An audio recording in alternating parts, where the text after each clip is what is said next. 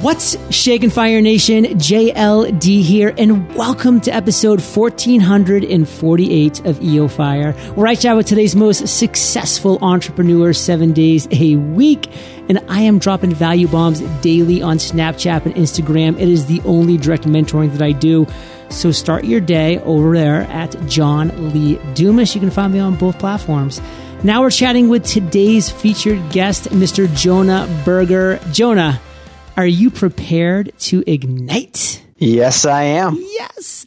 Jonah is a marketing professor at the Wharton School at the University of Pennsylvania and a world renowned expert on word of mouth, social influence, and how products ideas and behaviors catch on. His first book, Contagious, Why Things Catch On, was a New York Times and Wall Street Journal bestseller, and his new book, Invisible Influence, was published in June of 2016. Jonah, take a minute, fill in some gaps from that intro, and give us just a little glimpse of your personal life. Sure. Uh, so, as was nicely mentioned, a new book, Invisible Influence, has been out for a couple months now. Already a, a New York Times bestseller, and really excited to share some new science uh, with with the folks out there. Contagious was a lot of fun, and would often have people come up to me afterwards and ask some questions that were great questions that that, that book didn't answer. And so, Invisible Influence is kind of uh, an answer to many of those questions that came up into the interim. Uh, it's been exciting to write and uh, exciting to tell people about. Well, a huge congratulations on the New York Times bestseller, brother. I, I, never doubted. Nobody ever did.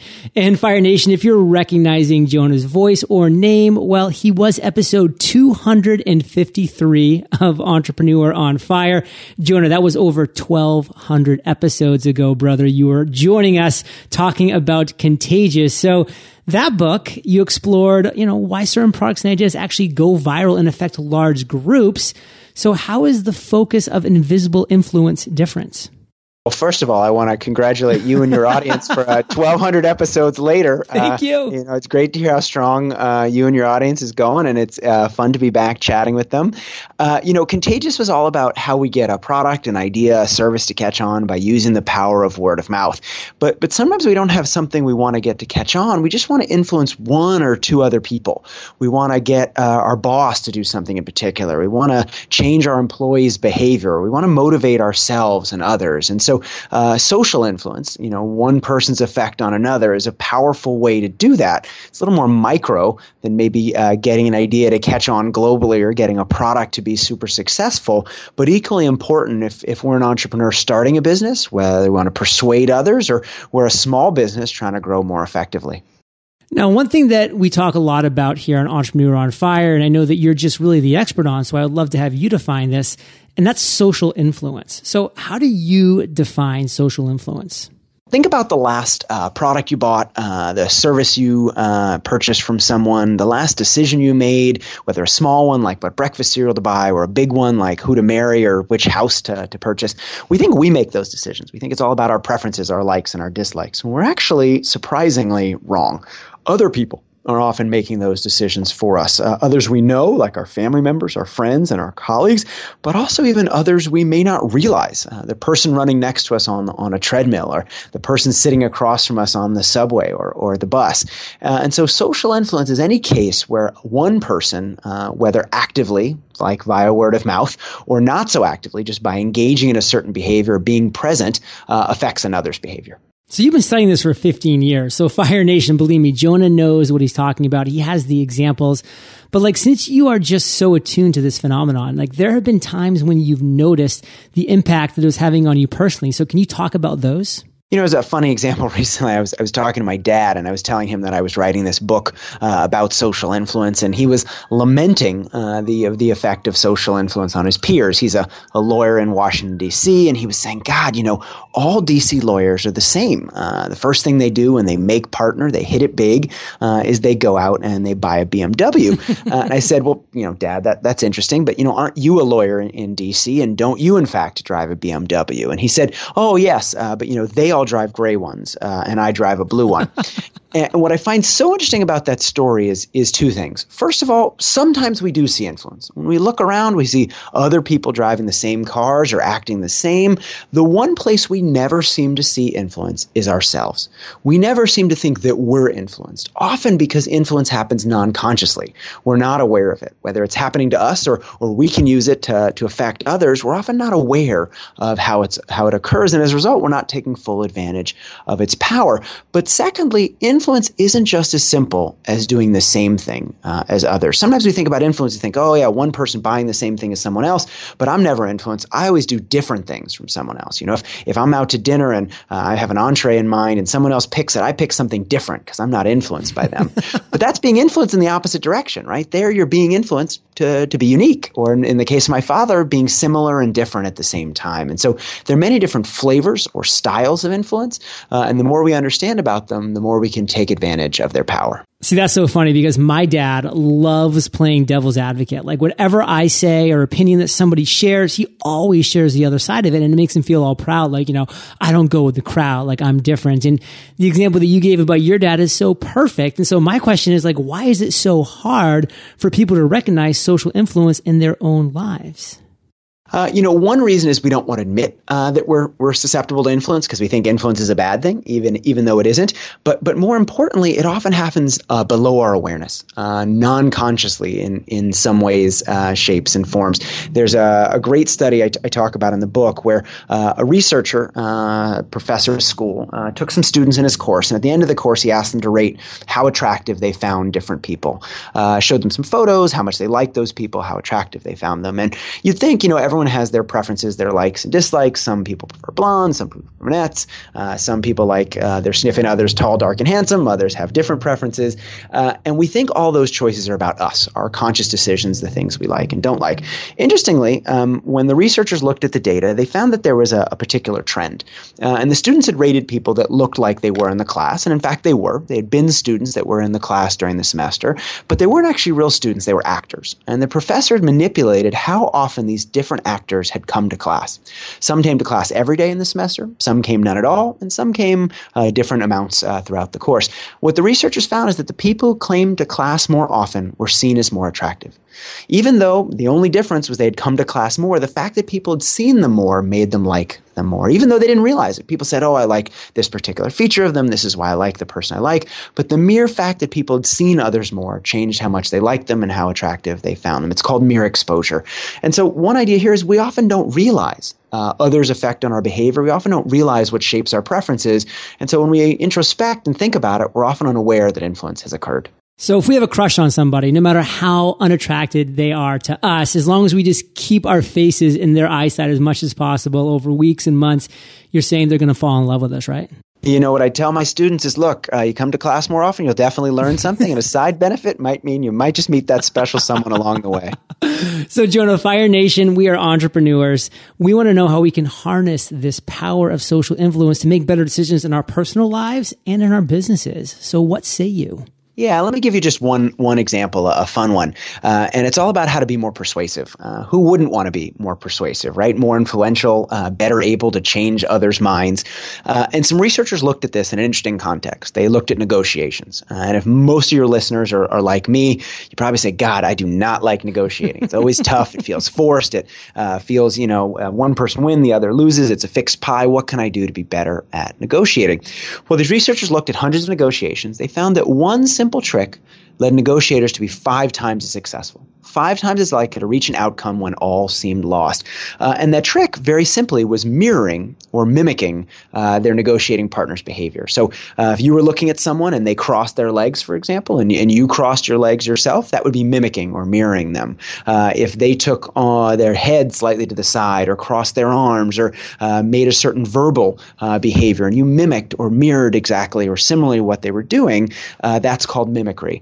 Now, not obviously, not so much that the person could tell, but subtly mirroring or mimicking the behavior of others led negotiators to be five times successful. And it's not just negotiation in a, a sales context. Um, some some researchers looked at actually waiters and waitresses. They found that waiters and waitresses uh, who mimicked their customer's order word for word So if you ordered and you said, Hey, I'd like a Cobb salad dressing on the side with a Diet Coke, and I say back to you, Okay, Cobb salad dressing on the side with a Diet Coke, word for word, I got a 70% higher tip on average when I did that. Uh, and this has been shown in a host of different domains. And the idea, very simply, is that mimicking others uh, makes us trust them more uh, and bridges the gap. It sort of facilitates uh, social interaction. It turns strangers into friends and, and acquaintances into allies. If you and I found that we had the same birthday in common, for example, or went to the same high school, we feel a kinship. We feel more similar. And that's exactly what mimicry does.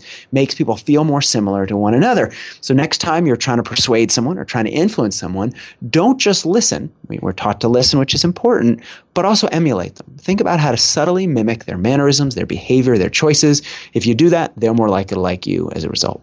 No, I love that. And I mean, that's just kind of why a social media platform like, like, like LinkedIn is really powerful because you can oftentimes see, oh, there's a connection that I have. You know, maybe it's a friend, maybe it's an industry, maybe it's a college, whatever it might be. And you can lead with that connection. And that's going to just put you on that much higher level, right, to start with. And Jonah, one thing that I love that you do and you really talk about and break down in your books is you do a lot of experiments. And within Invisible Influence, you do a lot of experiments. And so if you had to share with us, like what was your favorite experiment to conduct and what was surprising about the results?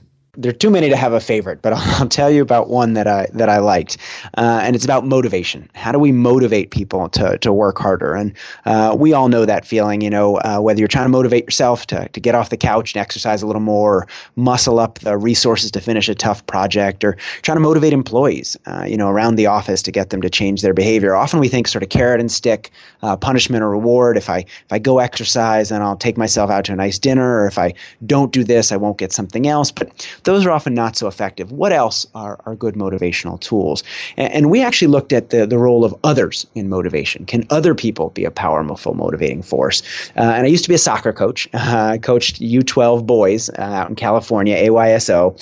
Uh, and I noticed something unusual uh, about my team. I tried to be a good coach, tried to, to teach some useful drills and practice, but every time we got to the game, it sort of, you know, it wasn't clear that my, my teachings uh, were, were working. And I tried to give a good speech at halftime. It didn't couldn't clearly make a difference. But I did notice one pattern, and that was if we were losing, we seemed to, to figure out a way to win. When we were behind, we figured out a way to win. Sometimes when we were winning, we figured out a way to lose. But at least when we were behind, we figured out how to win. And I wondered if there was a pattern there, if there was a reasoning why. So actually, with a, a friend, friend and colleague of mine, we collected a bunch of data on a different sport, NBA basketball, looking at tens of thousands of NBA basketball games to look at the score at halftime and the score at the end of the game. And what we're interested in seeing whether being behind or ahead relative to an opponent affect performance. Uh, could others be a powerful motivating force? Uh, could others motivate you to action? And and the NBA is a particularly interesting place to test this idea because God, those guys are getting paid millions, if not tens of millions of dollars to play. You'd think they'd already be playing to their peak performance. They shouldn't need any extra motivation, but could how they're doing relative to the other team affect their behavior? And what we found uh, is if you're a, a betting man or woman, and you're trying to figure out what team to bet on at halftime, in general, you should bet on the team that's ahead. On average, every two points, a team is ahead of another team. They're about 8% more likely to win. So two points ahead, they're 58%. Uh, you know, four points ahead, they're 66%, and so on, more likely to win. But there was one place that losing was actually a good thing. And that was losing by just a little bit. Teams that were down by one at halftime were actually more likely to win than their opponents. Even though they were down, so they had to work harder to catch up, they had to score more points, and they tended to be worse teams on average, the fact that they were down made them work harder. It motivated them because they saw themselves behind by just a little. And this idea is called social comparison, right? Comparing ourselves to others. And it's a powerful motivating force. Lots of research has shown it's much more powerful than any sort of incentive, monetary or otherwise, that we can find. Too often, though, we compare ourselves and other employees to the wrong people. Too often we say, look, someone will win Employee of the Month. Whoever has the most sales will win Employee of the Month. Or we compare our own company to the Googles and the Facebooks of the world. But while that's very useful for almost there, right? If we're just close, it'll be useful. Too often we're comparing people to others or situations that are far ahead of them. You know, if you're uh, 66 out of 100 on a, a sales competition, you're so far behind, you give up. You're not so close you can almost taste it. You can't even smell it. You're that far behind. And so you tend to give up. And so rather than picking top peers, we need to pick what's called proximal peers. Other people that are ahead of us just a little bit. If we're trying to exercise or run faster, for example, pick someone who's just a little bit more in shape or a little bit uh, faster than we are. At the office, if we're giving people feedback, give them feedback relative to someone just a little bit better than them. Or pick a company to compare ourselves with that's just a little bit better than we are. Picking proximal peers will be much more likely to motivate people and make them more successful as a result. Fire Nation, you just really need to understand the power of what Jonah is saying here. I mean, if we can pick the right people to mentor us or to admire, to emulate, or to follow, or to train from, to glean this information from, that can make all the difference in the world. Now, we're going to take a quick break to thank our sponsors, but don't go anywhere because we're going to be talking about cockroaches. You're probably finding out pretty quickly that when you run your own online business, your prospects, partners, and customers aren't always in the same city or state as you are. So how do you, the business owner, continue to grow your business and provide excellent service even when you can't meet face to face? A tool we use here at EO Fire to help us stay on top of our communication is eVoice. eVoice allows you to forward calls and voice messages to any line. So regardless of whether you're in the office or on the go, you can still be in touch. Want a line with a professional greeting and menu options that make it easy for your callers to be routed quickly? eVoice provides that too. See how eVoice can help you connect with your prospects, partners, and customers quickly and easily. Visit evoice.com today. eVoice is offering Fire Nation an extended 60 day free trial. Visit evoice.com and use promo code FIRE. That's evoice.com, promo code FIRE. Have you ever heard that saying, just because you love to bake doesn't mean you should open your own bakery? It's a classic mistake that many entrepreneurs make. We're not all cut out to be in the business of building businesses, and that's okay. Whether you're a seasoned business owner looking to grow your portfolio or you're searching for your first business idea, joining a franchise can be a great way to start. But where do you find out what your options are? Franchise Help is here to connect motivated entrepreneurs like you, Fire Nation, with franchises that can help your new business succeed. Whatever you're passionate about, there's a franchise that can help you build it smarter and faster using time tested methods that work. You can own your own business without having to go at it alone. Franchising gives you a proven business plan, the strength of a larger organization, and recognition of an established brand. Visit franchisehelp.com slash fire to take their franchise quiz and find your next business. That's franchisehelp.com slash fire. All right, Jonah, we're back and Fire Nation, invisible influence, the hidden forces that shape behavior. Jonah has been breaking this down for us. So, Jonah, talk to us about cockroaches another fun uh, study from the book, uh, and we, we, wouldn't think that cockroaches can teach us much about motivation, uh, but it turns out they can teach us a lot. And uh, we talked about the power a couple minutes ago uh, before the break. We talked about the power of social comparisons, how comparing ourselves to others can can motivate us. But what about mere presence of others? What if we're not competing with other people? Just the mere fact that they're around could that motivate us or, or demotivate us?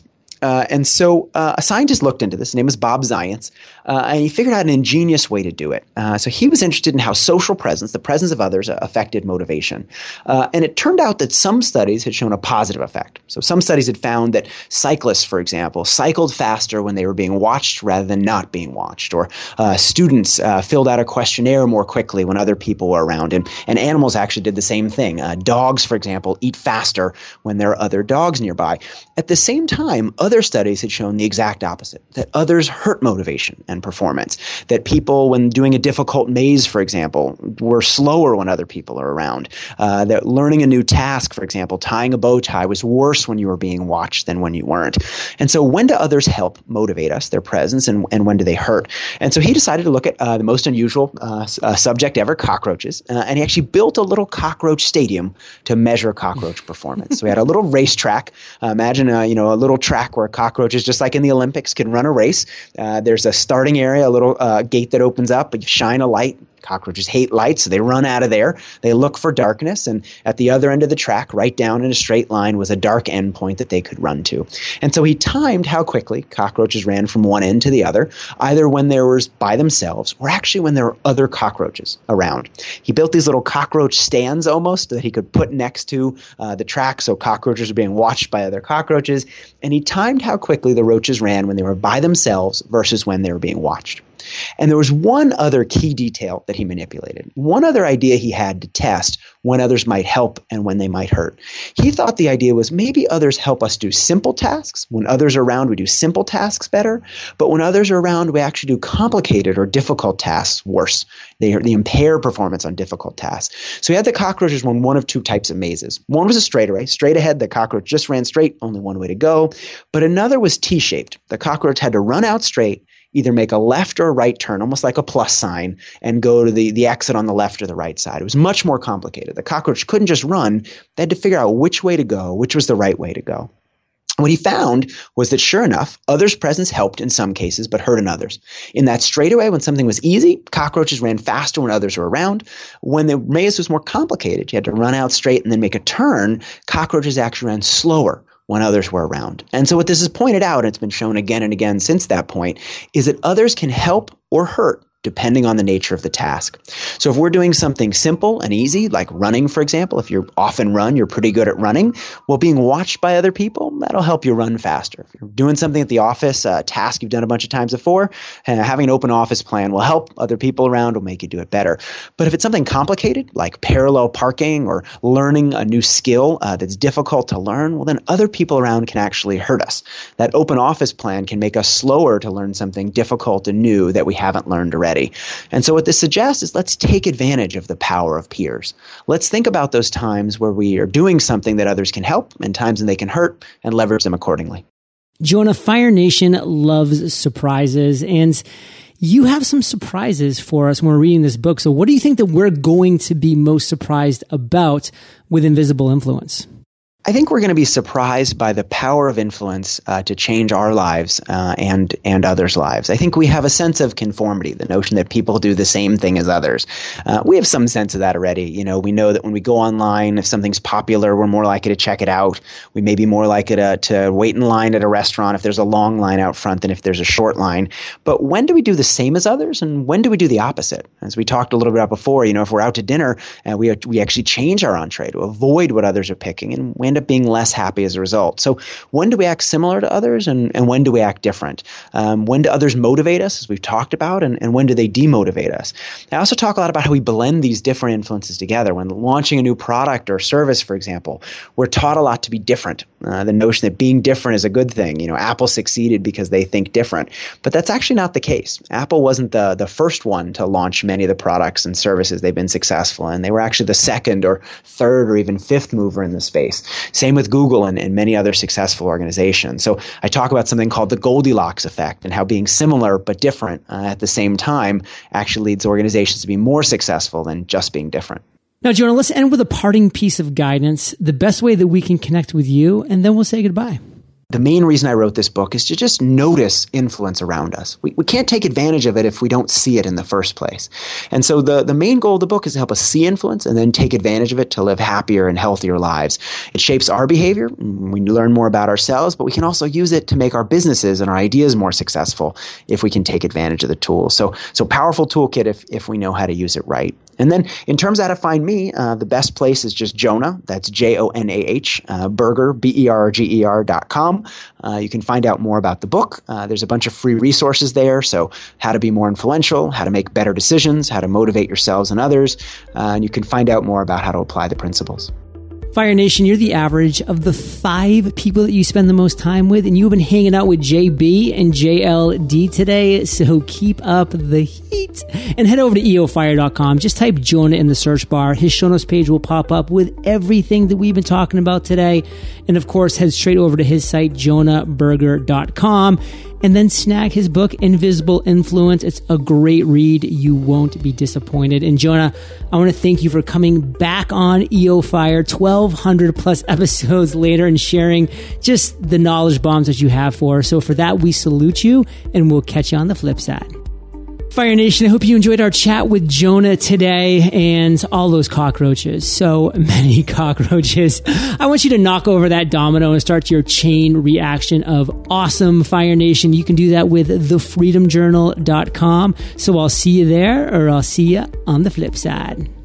Looking to connect with your prospects, partners, and customers quickly and easily? With eVoice, you can forward calls and voice messages to any line. eVoice is offering Fire Nation an extended 60 day free trial. Visit evoice.com and use promo code FIRE. That's evoice.com, promo code FIRE.